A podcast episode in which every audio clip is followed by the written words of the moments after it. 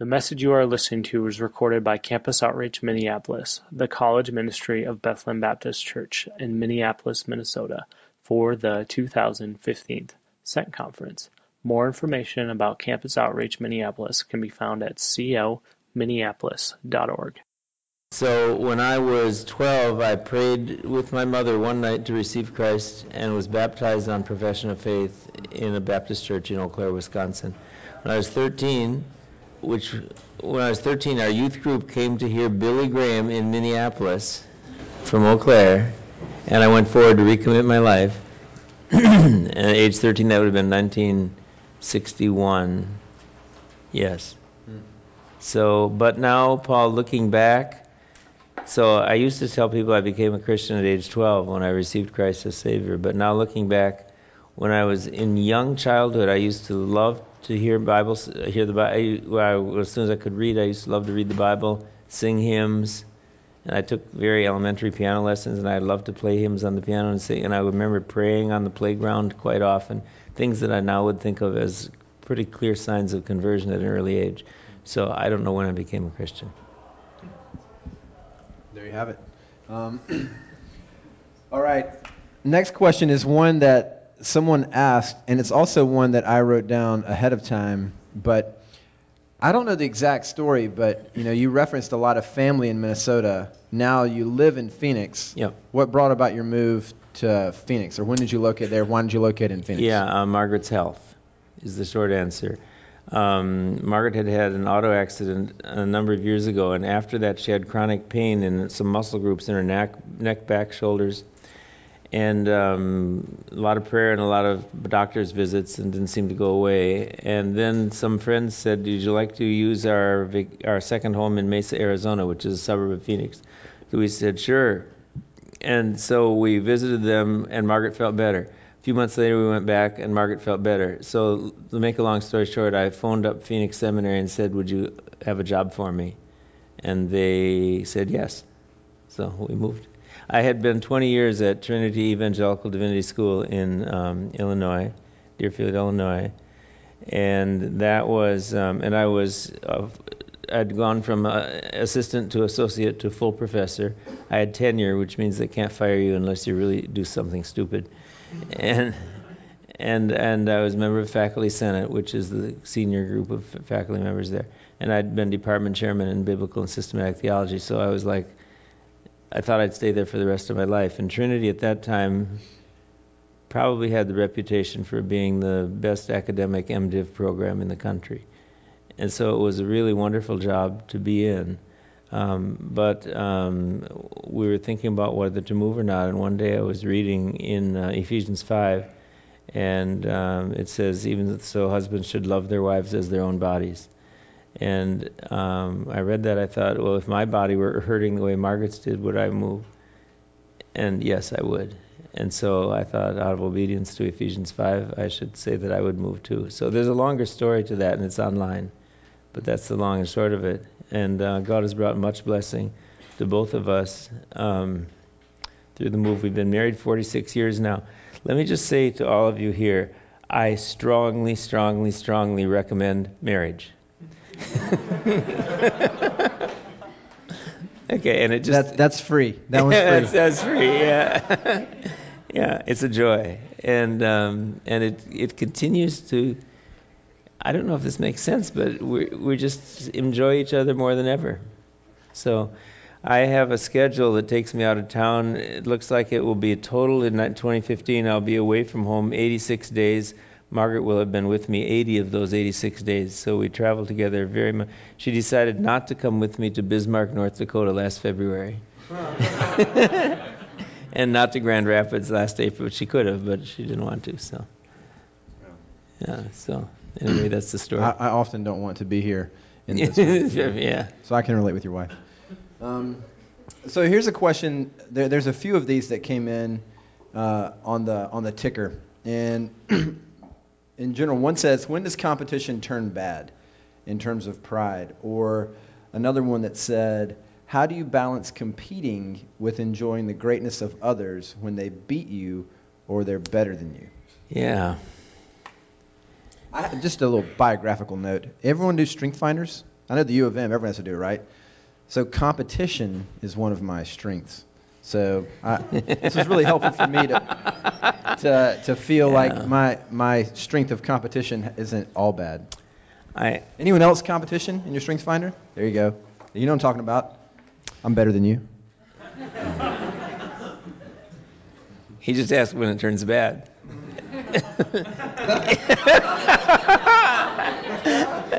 Got me. I feel like I'm blushing. Okay, so Paul, I like those questions because they point out that while I was making very simple statements about those 11 or 9 uh, uh, factors, obeying them is complex. Because what we're, our responsibility before God is to be obedient to the whole Bible and everything it teaches us about our situation in life. And there are always balancing factors. When are you when you when does when does responsible diligence in work become workaholic? Or when does enjoying periods of rest become laziness? And so when does competition become cutthroat? Oh well, there are some danger signs. You're trying to harm the other guy rather than do better, do do better, do do best you can do. Um, that kind of thing. So that's a complex and that's a complex question, a good question. I don't have a simple answer for it, but it's uh, be aware of the whole testimony of God in all of Scripture about attitudes of heart. Maybe I, I would just throw in as well on that one. I find a lot of help when answering complex questions in Scripture to, or of how life would apply to it, to have other people speak into my life. Yep. And I think a good safeguard is if you ask that question because you're competitive, like me, and you wonder when it goes a little bit across the line, Yeah. ask people around you and be humble and submissive to the people that see you and know you and say, hey, I, I'm competitive. I like to compete. At times, that pushes me and other people to do better. Sometimes I get cutthroat and I try to kill people. Um, and help me, help me not do that. That would be bad for me and bad for them. Um, Yeah, but living in Christian community is a big help, isn't it? Yeah, and being able to be with with others who will speak to you. Yeah. Sure. Uh, a question that I had, kind of along those lines, you were talking about how when you walk into Walmart and one of the Walton brothers is there, you're not very jealous or you're okay with the inequality. What do I care? Yep.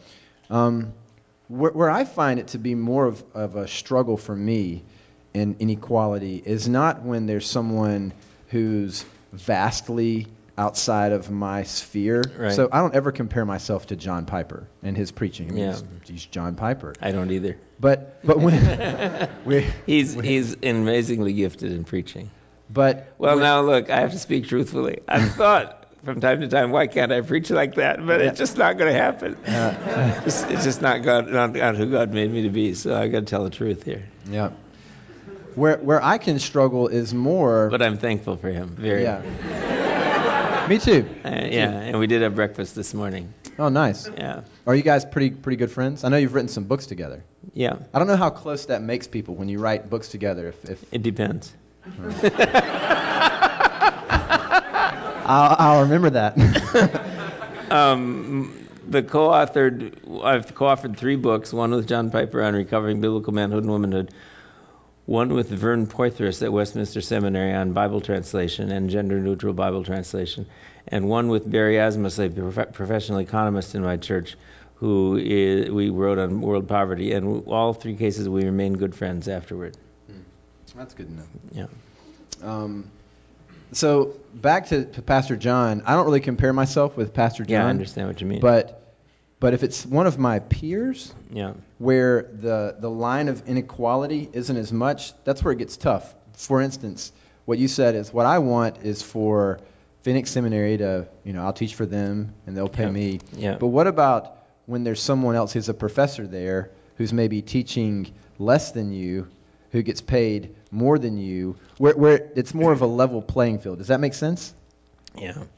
I feel like in, that, in those moments, envy, which I think that's what it is, is envy becomes a lot a lot closer.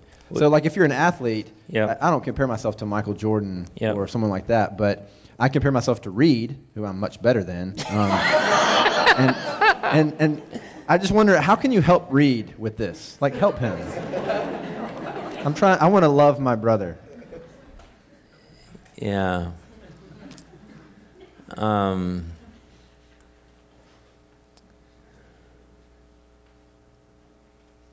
I was just. I'm trying. Mm,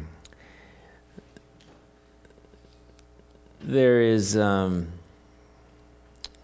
Paul, I'm trying to. Th- I'm trying to think of a couple Bible verses. There's one um, in. I think it's in Numbers where. Um, the seven, the three sons of, where Korah, Dathan, and Abiram said, "Why can't we offer sacrifice?" They're Levites. They had access to the temple and temple furnishings and things, but they couldn't. And Moses could offer sacrifice, and they tried to offer sacrifice, and fire came forth from the Lord and consumed them. And and uh, before that happened, Moses said to them, would you seek the priesthood also? God's given you all these blessings, and would you seek the priesthood also? It's there's always in the human heart a tendency to want more status than God has allotted to us. But oh yeah, this is the verse I was thinking of. It's right at the end of John's gospel. Where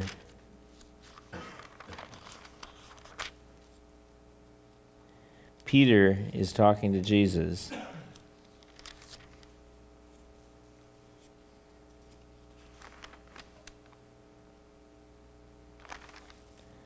Peter turned and saw the disciple whom Jesus loved following them. That's John. The one who also had leaned back against him during supper and had said, Lord, who is it that's going to betray you? When Peter saw him, that's John, Peter said to Jesus, Lord, what about this man? And Jesus said to him, If it is my will that he remain until I come, what is that to you? You follow me. And so if God blesses somebody else, I think the Lord's saying to us, what is that to you? You follow me. Just be faithful in what God has entrusted to you. And that's our responsibility. So, but you're bringing up with competition. Yeah. No, I, I think that I think that helps. Is that I, th- I think both of those passages get at it, it's. I think the inclination of the heart is to look at other people Yes. as opposed to being thankful and content with what God has given you. Yes, and the temptation never ends, no matter how successful you are in life. There's always somebody who's more successful in some area than you are, and it just you try to do well, but you be content with the gifts that God has given you and with the calling that He's placed you in. And then say, and then the Lord is saying to us about everybody else, what is that to you? You follow me. Um, two questions, changing changing gears a little bit. One, and I, I I'm going to put these two together because one says, how does the gospel fit into this, and the other one says, how does the Great Commission fit into what you just talked about? Yeah. So, Yeah, I needed to say that. Um, it's Ephesians two ten. Um, Ephesians 2 8 and 9 For by grace you've been saved through faith, and that's not your own doing, it's the gift of God, not because of works, lest anyone should boast. So that's justification by faith alone. But the very next verse, Ephesians 2:10, Paul says, "For we are his workmanship, created in Christ Jesus for good works, which God prepared beforehand that we should walk in them." So, you're justified by faith alone, but then after you're justified, what do you do? Ephesians 2:10 says you do good works. That means love your neighbor as yourself. That means be a good student. It means be a good employee.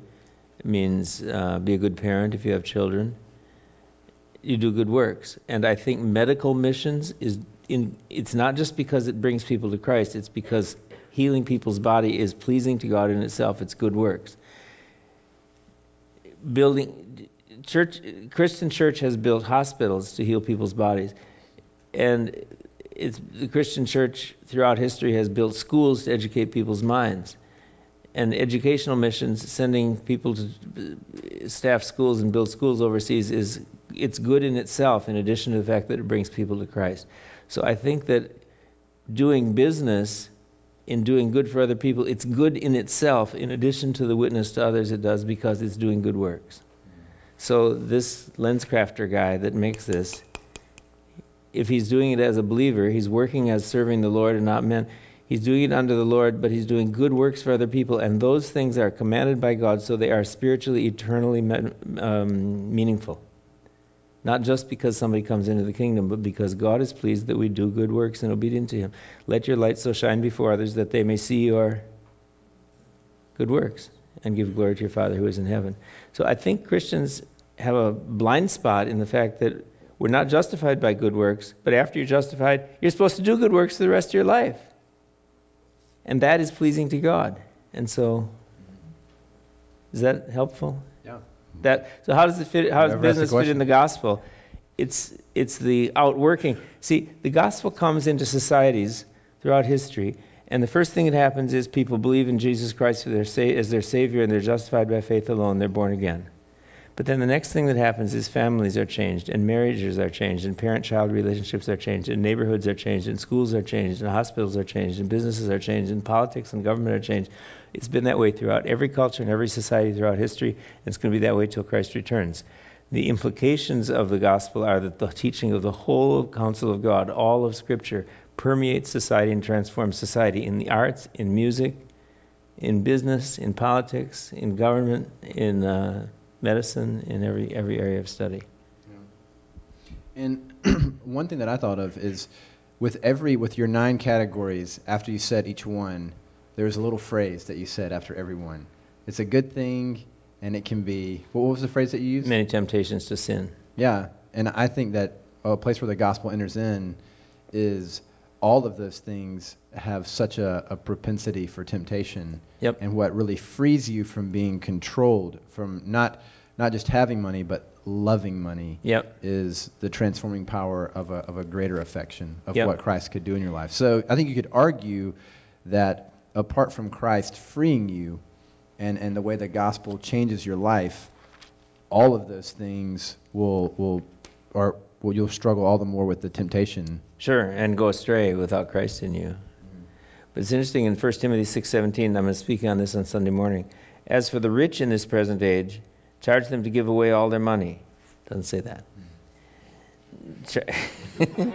it doesn't say that. It says charge them not to be haughty or arrogant, boastful, nor to set their hopes on the uncertainty of riches, but on God who richly provides us with everything to enjoy.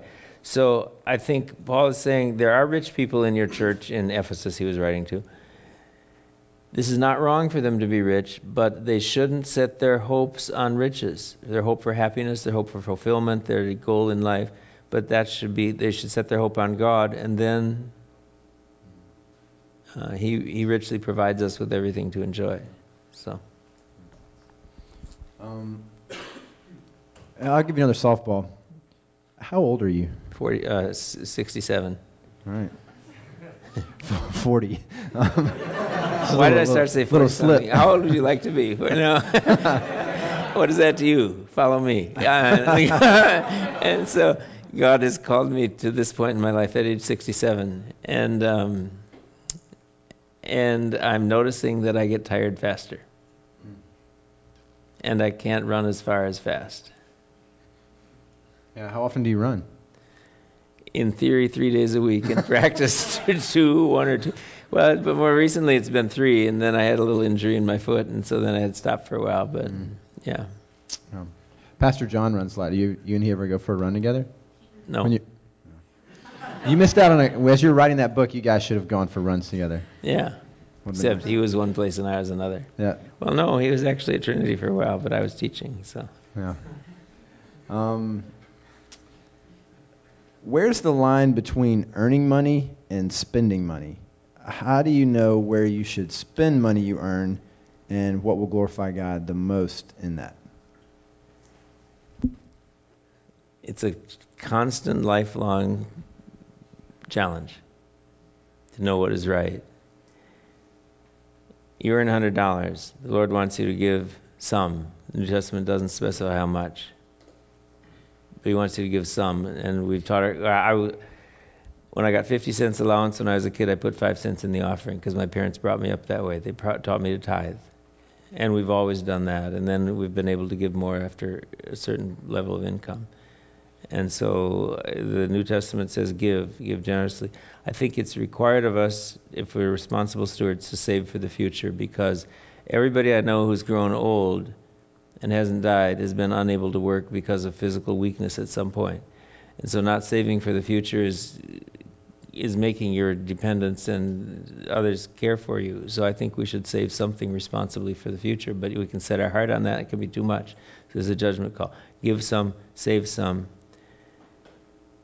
And I think we should spend some on ourselves, certainly with the necessities of life, but God richly furnishes us with everything for our enjoyment, 1 Timothy 6:17. I don't think it's wrong to spend money on vacation or just something that we enjoy. So um, going to a nice restaurant from time to time or something like that, if we have ability to do it. Not everybody does. Um, but that's constant heart challenge, and it differs from person to person. Mm, I'm not sure what else. Margaret and I have a pattern at the beginning of each year. We say, okay, now for 2015, what percentage of our income are we going to give to the Lord? And we set a percentage and we stick with that insofar as we are able. One year we couldn't um, because we had very unexpected expenses. But we gave substantially, but not what we had planned. But every other year we've given what we planned. And then the next year we, we set another percentage and we plan to do that. So we just do that consciously and then save and spend. And when you have adult children, sometimes there are other reasons for spending money. So, like, um, the water park. Yeah, that kind of thing. What was your favorite slide to go down? well, now look, with a two-year-old, you don't go up in the ten-story high one. You go on the, the smaller ones. So, probably the orange one.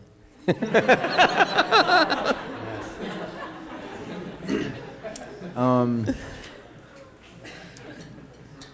What's your view on businesses that do exploit workers, like Foxconn factories, where workers have committed suicide? Like what factories? Foxconn? Wasn't Don't that like with uh, in Indonesia? Then they'd have to do like Apple stuff. Yeah.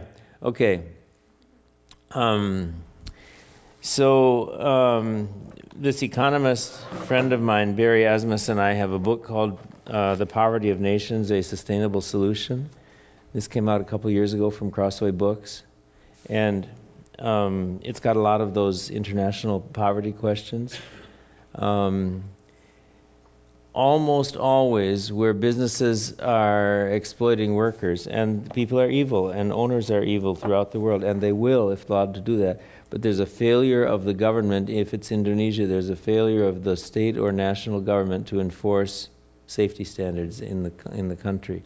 So that's number one. Now the business owners, if they're American or European business owners, who know that's going on, they're morally culpable and accountable to God. And consumer outrage should be uh, a restraining. It should be um, uh, encouraged to restrain their business practices if they are. But Paul, also, I think it is quite difficult to be sure you're getting accurate information uh, because there can be propaganda that distorts what's actually going on too. So, uh, but anyway, we've got some stuff on that in that book.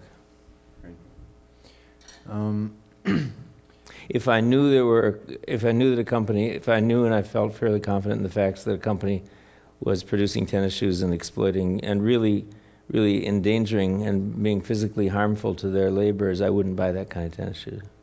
Mm-hmm. So. Um, when you were speaking, you mentioned that productivity is the answer to poverty. Yes. Uh, could you just you said you could ask me more about that in the Q and A. And there's a few people asked the question of just the difference between sharing and producing. Yeah. And so Josh, could we have that slide up? this is a map of the world by poverty or wealth or poverty. The color code is per capita income. Per capita is per person. So over $20,000 per capita income per year is green. These are the rich countries of the world Canada, the United States, Northern Europe, uh, Australia, um, South Korea, Japan. Those are the wealthy countries of the world.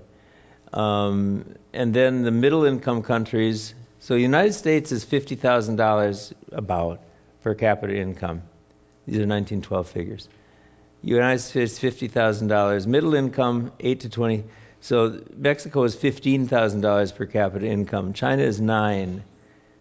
And so these are middle income countries China, Russia, much of Latin America.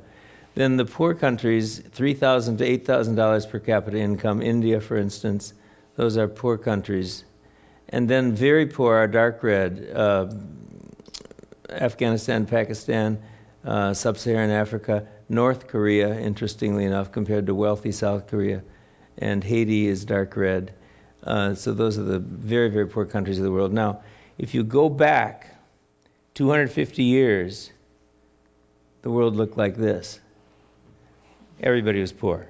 There were a few kings and queens, and there were some a few very wealthy plantation owners or shipping magnates, but most everybody was on on very uh, poor basis.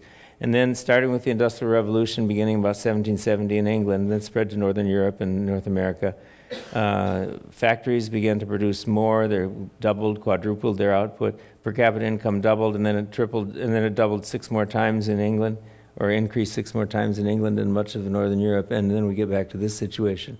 Why didn't these countries develop, and how can they? They can develop by following the same path that these countries have followed, and um, and so we outline actually 79 factors in this book, The Poverty of Nations, that contribute to economic growth, and they're factors consistent with biblical teachings, um, having to do with the economic system, the government, and the cultural beliefs and values. But countries have come out of poverty even in my lifetime. I was born in 1948. In 1950, South Korea was poorer than almost all of sub Saharan Africa. It was one of the poorest countries in the world, just a poor agricultural economy. In 1950, now it is the 12th richest country in the world. Why? Because it makes computers, it makes microwaves, it makes cars by manufacturing products of value. Chile is going to be the first country in Latin America to come to become green in this uh, chart. Um, uh, because it's at 18,000, you've got to get to 20,000 per capita income to become uh, green color on the chart. But, And Chile has done it by fruits and vegetables to export mainly to North America. So countries have increased their wealth and their prosperity by manufacturing and making products of value for others. The reason it isn't natural resources. Latin America, Africa, immensely wealthy in natural resources, but it's corrupt governments, many of them propped up by multi-billion dollars of foreign aid that keep the corrupt governments in power. And um, so, anyway, that's short answer uh, countries can come to can increase their prosperity, and many are. So, yeah, that's another topic. You didn't ask me to talk about it, but it's. But let me just say one other thing. Um, Paul says when he went in Galatians 2, 2:10, only they would have us remember the poor, which very thing I was eager to do. And that verse began to convict my heart, thinking, the Lord Uh, Paul, in talking about the gospel, says, in, in, addition to, in addition to justification by faith alone, the Jerusalem apostles wanted him to remember the poor. It was at the heart of what they were doing. And I was eager to do this, said Paul. And so I thought, what am I doing to help the poor? Margaret was going week after week to an inner city ministry in Phoenix distributing food and clothing at a food bank and a clothing bank. And sometimes I would go with her, but I thought, is there any way I could use the gifts that God has given me to be more effective to help world poverty? And that's what led to this book co authored with uh, an economist. Um, and um, I think we have a unique solution to world poverty because we are not addressing the question of how to help poor individuals or poor communities. We're saying, how do you help nations as a whole? Because it's at the level of the nation that poverty or wealth is determined. and so we're saying what changes have to be made in the nation as a whole. And it's the only book we ever were aware of, the only book in the history of the world that addresses world poverty at the level of the nation and does so from biblical perspectives. We've got over 400 quotations of scripture in here. So mm. the poverty of nations. Mm. But pro, but foreign aid isn't it? Equalizing wealth and poverty in the country isn't it? Printing money isn't the solution um, forgiveness of foreign debt isn't the solution. Fair trade coffee isn't the solution. Um, uh, natural resources are not the solution, and we go through all those. Why? It's it's countries in Japan has no natural resources, and in 1900 it was poor.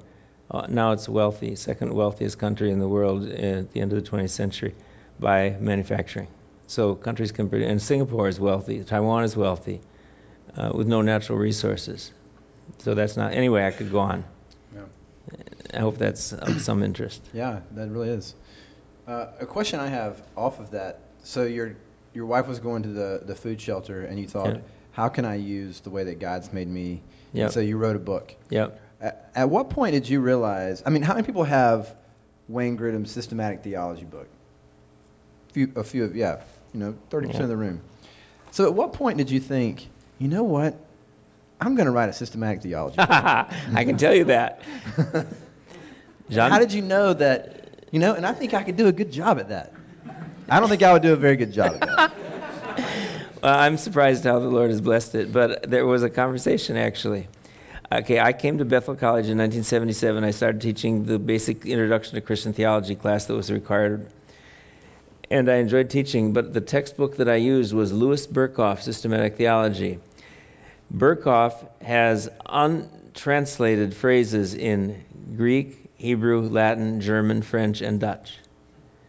And in addition, he uses many English words that students didn't believe were really English words because they're technical theological terms. So every class period, I have to come with a vocabulary list. I thought somebody's got to write a systematic theology that's understandable. Second thing is, he would give all this string of Bible verses but never quote the verse. And students I know did not look up all those verses. And so I thought, why doesn't somebody write a systematic theology that quotes the verses? Because the words of Scripture have power to change people's hearts. And otherwise, it's just dry theology. And the third thing is, there's no application to life. And I thought, wait a minute, the New Testament never teaches theology without application to life. The book of Romans has immense theology, but has a lot of application. Hebrews has deep theology, but a lot of application. If the Bible doesn't teach theology without application to life, why should we teach theology without application to life? So I tried to have a section on application at the end of the book, uh, end of each chapter. So it was trying to meet a need.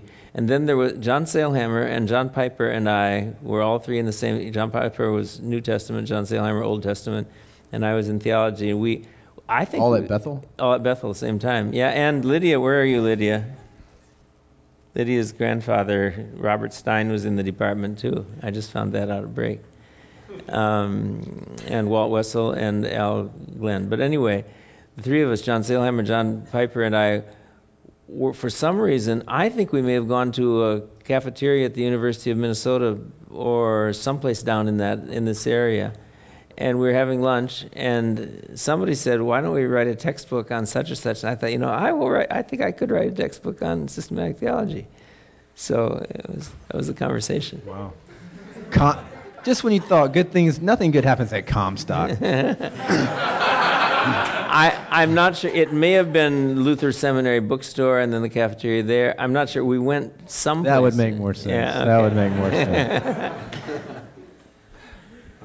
That's fascinating. Um, well, it's uh, it's almost nine. So, I mean, there, there are a few more questions on here, but I'm just wondering, only because uh, I don't want to just pick a few of these. Maybe there's one or two people, you know, if you're brave enough to raise your hand, ask a question. If I didn't ask your question and you really wanted us to ask it, here's your chance. Yeah, and I go said to Paul, I enjoy verbal questions because I can see the face of the person asking. And And it doesn't have to be on this, it can be on whatever you want. what's your name? Anna. Anna. So how, what are your thoughts on, um, you know, some people are called, talks about building your own business, but as an employee of a company, possibly of a company that is maybe exploiting the Yep. or just using, um, business in a way that is not glorifying God is very sinful, but you're still an employee of that company, how, what are your thoughts on that? Like, how do you still be an impact on the company when you're Okay. working with people that are not glorifying? Yeah. Anna, that's just a really it's a great question because it's a situation that everybody's facing in the business world. And uh, you work for companies, many of whom are not run by Christians. So it's prayer regularly, Lord, help me to know when it's when this is so bad I have to say something, or when this is so bad I can no longer work for this company.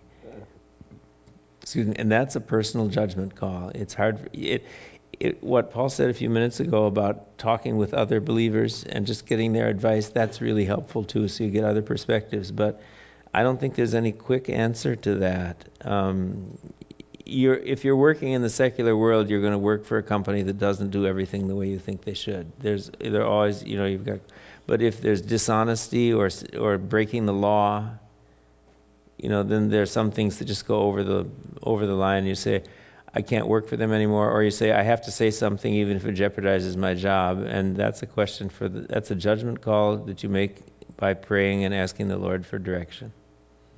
Does that help? Yes. Okay. Good question. There's another one back there. Yeah. Um, so could you share, like, over the years of you, as you've kind of thought about business, um, thought about poverty, and, um, I'm like guessing traveled a great deal, speaking and teaching on these things and interacting with those who are seeking to apply, Yeah. um, what you've been teaching. Yeah. Just kind of examples or stories of people kind of faithfully applying some of this stuff, um, and the impact that it's had, just to kind of get like kind of some real life stories of, of kind of the application of some of And I forgot your name. I know you. Hoken. Okay. Um, on this Poverty of Nations book or the business book? Either or. Okay.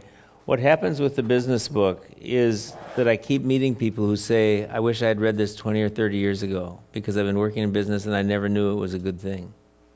And it just, um, somebody said to me just a couple weeks ago in Chicago, he's, he works for, um, he works for Allstate Insurance.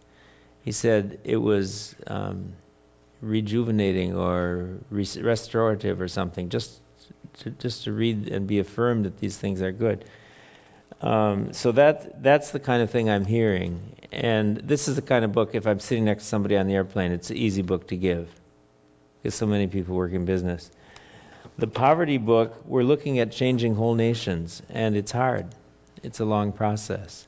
Um, we were in Albania, which is the poorest country in Europe, just just here, and um, we didn't we we knew we would speak to some Christians, Barry Asmus and I, uh, who are in business, but they're a small percentage of the population. It's largely Eastern Orthodox and Muslim and non-religion.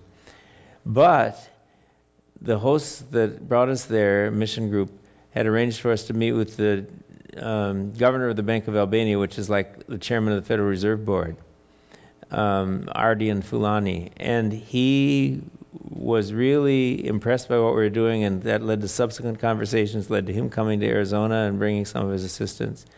And it was interesting. He had us do a very nice lunch in Tirana, the capital of Albania, and I was sitting next to him. And um, uh, yes, somebody said, "Oh, could you give thanks for the food?" So I prayed, and when I prayed, then I just felt the Lord leading, and I put my hand on his shoulder and prayed for God for God to guide him as he gave leadership to the financial situation in Albania, and there was a little tear coming down his eye, down his face, like the Lord touched him at that moment. So you don't know, but he's got all the material. And then we didn't know that this was going to happen, but they arranged for us. We had 30 minutes with the Prime Minister of Albania. I sat right across the table from him and talked. So I don't know. We were in Uganda in October, and uh, we mostly were speaking at a Christian university there, Uganda Christian University, 12,000 students on this book. Very receptive audience just, and challenging students to interact with. But we had one meeting where um, Barry Asmus, my economist friend, and I both spoke, and then another speaker was Rebecca Kadaga, who's the Speaker of Parliament in Uganda. She's an evangelical Christian. And she stood up and she was appreciative for what we said, and she said, Now, this recent study uh, from the Heritage Foundation says that Uganda is the most corrupt government in Eastern Africa, or the most corrupt country in East Africa. East Africa. He said, she said, we profess to be a Christian nation. They're, they're 40% Catholic, 45% Protestant. It's amazing. And she said, "This is a disgrace to our nation. We must change." And the chief judge for the chief child judge for the whole country was sitting in the front row. so I mean that, but those kind of impact point, you don't know how long it's going to take to impact. And we're we're trying to find heroic leaders in poor countries that will bring about change because we cannot change those internal situations in countries. But the one thing that can happen, and Barry and I have been in contact with some fairly well to do Christians who want to help. Um, the one thing we recommend for wealthy Christians in rich nations to do that can really help poor countries is invest in for profit businesses, not nonprofit. For profit businesses in poor countries. Because if the businesses are making a profit, they're meeting a need. And so, John Coors of the Coors Beer Company family, but he's in the ceramics division, but he's a committed evangelical Christian with substantial wealth. And he and some others, it's public, it's been in the Wall Street Journal, they have formed an organization of um, wealthy entrepreneurs who are intentionally investing in for-profit businesses in poor countries, and that that's a major that's a major way to bring about change. So I don't know if those are helpful. Those are just some. We're hoping that the impact will spread. It's pretty amazing to think that that happened because you were distributing clothing at a at a shelter and thought, how could I use my design, the way that God's made me, Right. to impact the kingdom? Not just what everyone would, would maybe think about doing to impact poverty or you know the, those you know specific needs, yeah. but to use your design, which I just think for all of you, how has God made you? Yeah. What do you love doing? Yeah. How has He gifted you? Yeah. And how can you how can you take that and use that to advance His kingdom? And don't just don't just think about well, this is what you're supposed to do. You know, helping poverty equals this, but think, who am I? What's my design? And what gives me joy as I can meet this need? That's just a very powerful testimony of Mm. the Lord using your specific gifts to do far more than would have ever happened had you just continued for the last, you know, 15 years to faithfully, faithfully distribute Mm. clothing and fix Yeah. bowls of soup and things like that. Not that that's bad, Yeah. but there's a there's a specific way that God made you. Yeah. That's Yeah, encouraging. and it's true for everybody. Yeah. That you're not anybody else. You're not like. It's easy for me to look at friends, Don Carson, John Piper, and say, why can't I? They travel so much and speak so much, and yet they keep on writing. And when I travel, I can't write, and when I write, I can't travel. I don't know how. To, and then the Lord just saying to me, Wayne, I just made you to be who you are. You're not them, and I have to be content. That He's He's entrusted me with certain gifts and certain abilities and certain requirements, and I just have to do what He made me to do. That it's always uh, there's a there are some things in life that you never fully figure out. You figure out more and more. Stewardship of money, stewardship of time, calling, but there's always praying for guidance and trying to refine it and get it right. And and when when did you write the the Poverty of Nations, or when did you have the thought? I'm gonna I'm This gonna came do, out in 2013. Um, well, yeah, but I was speak I was speaking on this Business for the Glory of God book at a conference in London with Christian people from business from around different parts of the world, and a couple from Nairobi, Kenya.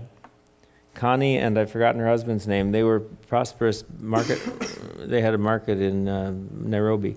We were talking afterward, and she looked at me, and there was a Christian home that we were staying in. There was a map of the world on it, and she looked at me and she said, "Wayne, why is Africa so poor?" And I couldn't think of anything to say. And then she said, Are we under a curse? And I was stunned. I, I couldn't think of one answer why Africa was so poor. And that that little one that little five second interchange stuck in my mind and I thought, I've got to figure this out. And I got and I began to read a bunch of economics books and found that many of them, when they found answers to poverty, they were consistent with biblical principles. So anyway.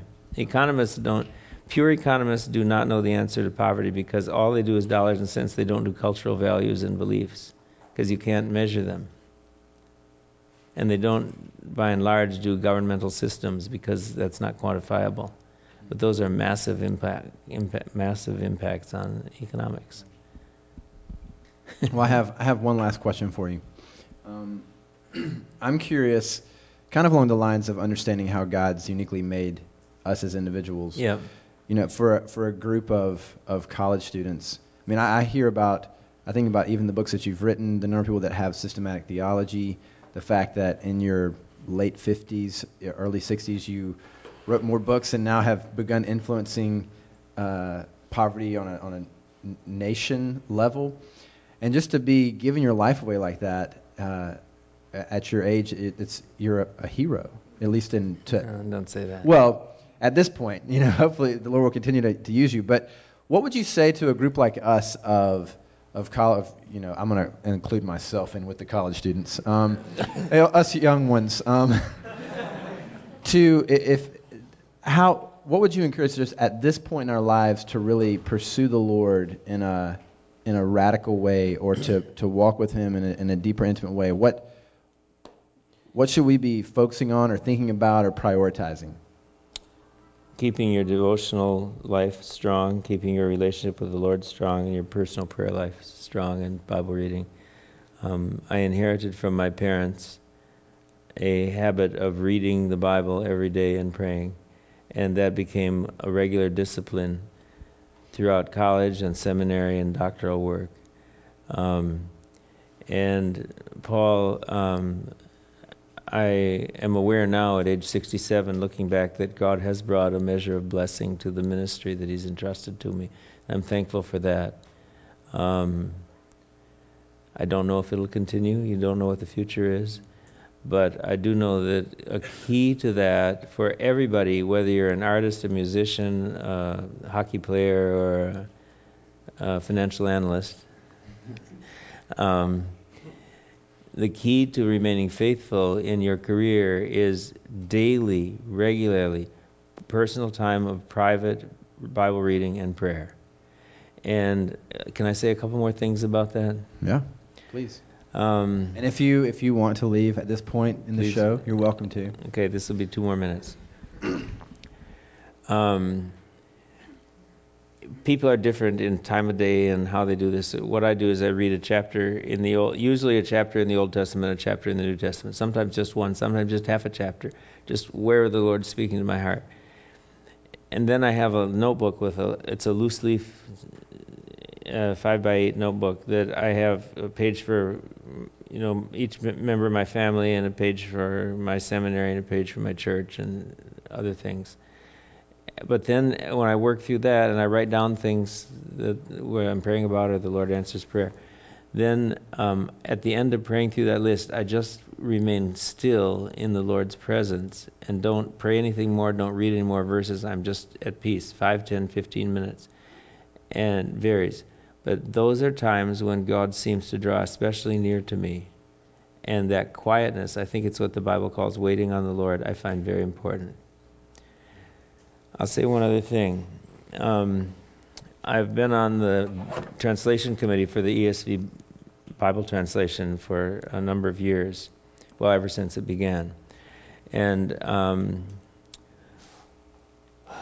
when we were working as a 12 member committee in Cambridge, England, um, during the process of the ESV translation, the days became very long days and I was becoming more and more tired. And it's it's the most intense work you can imagine because we're coming up okay, now we're on Matthew 18 and you've got an idea of what you want to change in Matthew 18, but you stepped out of the room to take a phone call or to take a rest stop for a minute or two and you came back in and Matthew 18 has already been voted on and you missed. And it's in the Bible and it can't be changed so you don't ever fall asleep for a moment because it just it's it's it's moving on in the okay. So it's tiring and i became more and more fatigued and one day i just said you know i'm going to set my clock a half hour later and sleep a half hour more. I'm after all working 8 or 9 hours a day with 12 other or 11 other very godly men who love the word and we're looking at the greek and hebrew text and trying to translate it correctly into english why do I need any more personal Bible study and prayer on my own? We're praying together. I'm studying the Bible eight hours a day. And after three or four days, stuff just started to go wrong. And um, Margaret noticed that I, was, I just was getting kind of crabby, and I just realized that my heart wasn't at peace. And if I can find this note, I wrote a note to myself uh, at that time. of what happened.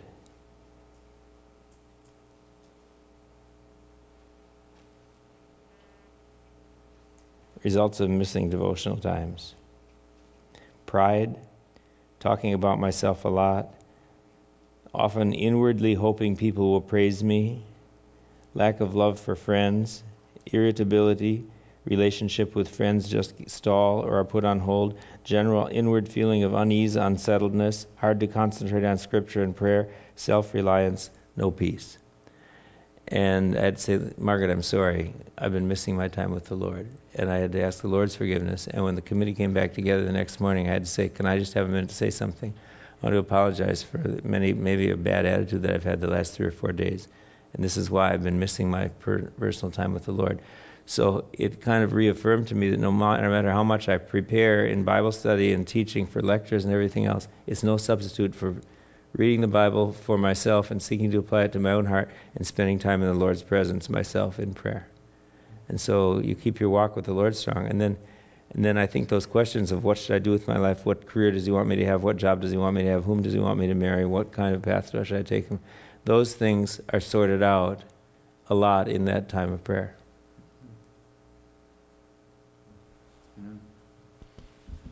Well, can I close our time in prayer? Yeah. Uh, Father, thank you so much for the way that you are at work in this world, the way that your spirit is moving, that you are bringing people from death to life. You're taking blind eyes and opening them.